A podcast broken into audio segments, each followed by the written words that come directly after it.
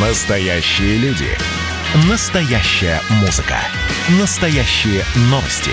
Радио «Комсомольская правда». Радио про настоящее. 97,2 FM. эм. Как дела, Россия? Ватсап-страна! Здравствуйте, друзья. Прямой эфир радио «Комсомольская правда». Программа WhatsApp страна Меня зовут Михаил Антонов. И в ближайшее время будем с вами обсуждать э, важные, актуальные, оперативные темы, разговаривать с экспертами, принимать ваши сообщения. Ну, во-первых, всех с наступившими праздниками. Началась неделя, длинная, нерабочая у некоторых неделя. Э, И самое главное, что у некоторых, ведь я не просто так сказал, мы здесь недавно проводили опрос в эфире радиостанции «Комсомольская правда», и было ведь достаточно большое количество людей, которые возмущались. Ну как, целых 10 дней отдыхать? Да что же это такое? Да как же... Я тогда спросил, слушайте, а вот лично вы, вы все 10 дней будете отдыхать? И выяснилось, что нет. У нас, оказывается, 89% слушателей, которые принимали участие в голосовании, будут работать. Кто-то один, кто-то два дня, кто-то вот э, там сегодня отдохнет, выйдет на вторник, среду, четверг, дальше продолжит потом праздновать. Но, в общем, таких, чтобы отдыхающих прямо вот целых 10 дней, их набралось 11%. А 89 э, трудящиеся, рабочие, э, служащие – то есть люди, которые выйдут на работу. Ну, в том или ином режиме, в том или ином формате.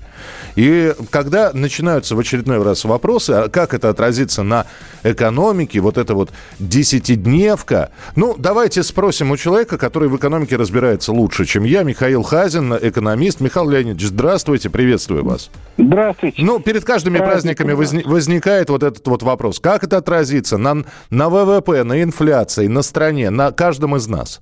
Христос воскрес. Воистину значит, воскрес. Э, да, значит, ну я могу сказать следующее, что э, я думаю, что подавляющее большинство предприятий, которые занимаются реальной экономикой, это решение проигнорируют. Ну или отправят в отпуска тех, кто реальный каждый день не нужен, типа там бухгалтеров. Почему? Потому что э, слишком долго и как бы вредно. Если уж мы работаем, то работаем. Вопрос, зачем это все было сделано? А было это сделано, э, скорее всего, для чиновников. Дело в том, что чиновники, они очень любят отдыхать, но у них проблемы. А, потому что у них там два отпуска, ну, у них, грубо говоря, 40 дней, которые они разбивают на две части. Да, два по 20, ага, так. Да, и они, соответственно, как бы любят отдыхать, ну, как бы вот в разное время года. Кто-то любит отдыхать зимой, кататься на горных лыжах, кто-то любит отдыхать летом на теплых островах. Но есть еще каникулы новогодние, тоже, значит, кататься на лыжах. Но хочется еще. Опять же, предвыборный год. Сейчас, соответственно, лето будет занято. То есть летом не пустят в отпуск. А тут такая возможность. 10 дней. Можно вот на Мальдивы уехать или еще куда-то. Вот. И я думаю, что именно ради них все это и было сделано. Вот, вот так. То есть да. чинов, чиновничье лобби, по вашему мнению, значит, продавило это все, эту идею, и через администрацию президента, да? Ну, оно как бы, да, повод есть ну, действительно, вроде бы начинается. Вы, вы же поймите, подавляющая часть э, заражений происходит где?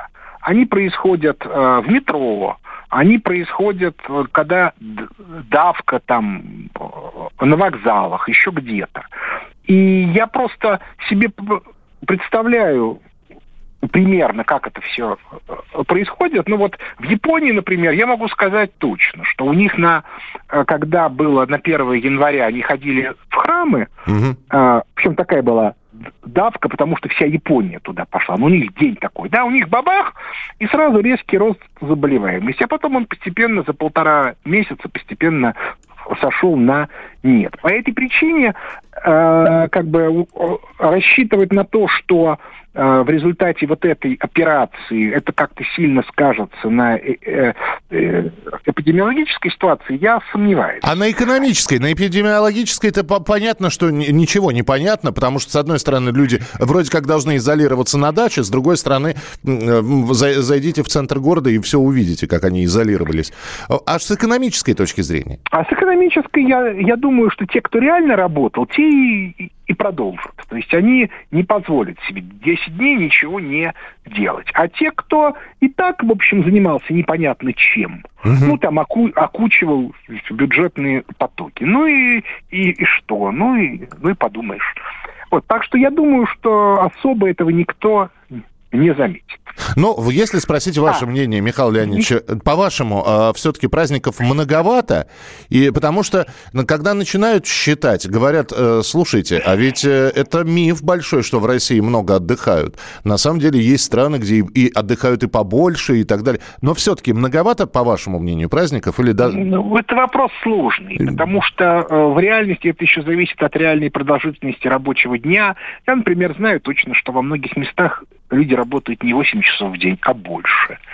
А, вот. Кроме того, есть еще одна тонкость. Угу. У нас же в результате этого самого карантина резко увеличилась нагрузка на все наши э, места, которые являются курортными. То есть там и объем работы вырос, и еще чего-то. Поэтому я не исключаю, что в результате где-нибудь у нас на югах, там в Крыму, в в Сочи и так далее объем, ну и, и не только.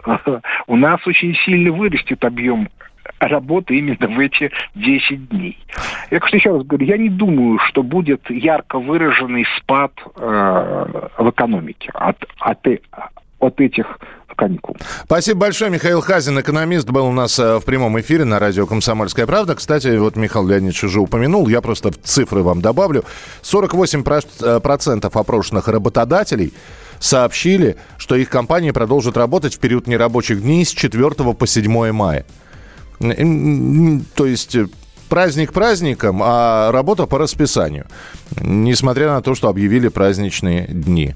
Мы тут порт-ячейку организовали, «Бычью России» называется. Я секретарь, это мой актив. А вы кто такие? Он пришел на радио «Комсомольская правда».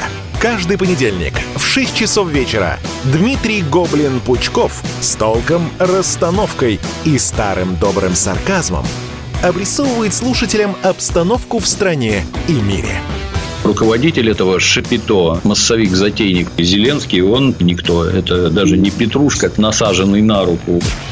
Гражданин Байден, который публично называет президента Российской Федерации убийцей, тоже как-то, на мой взгляд, немножко не в себе вызывают изумление коммунисты, которые стоят с монархистами, нацистами, гомосексуалистами.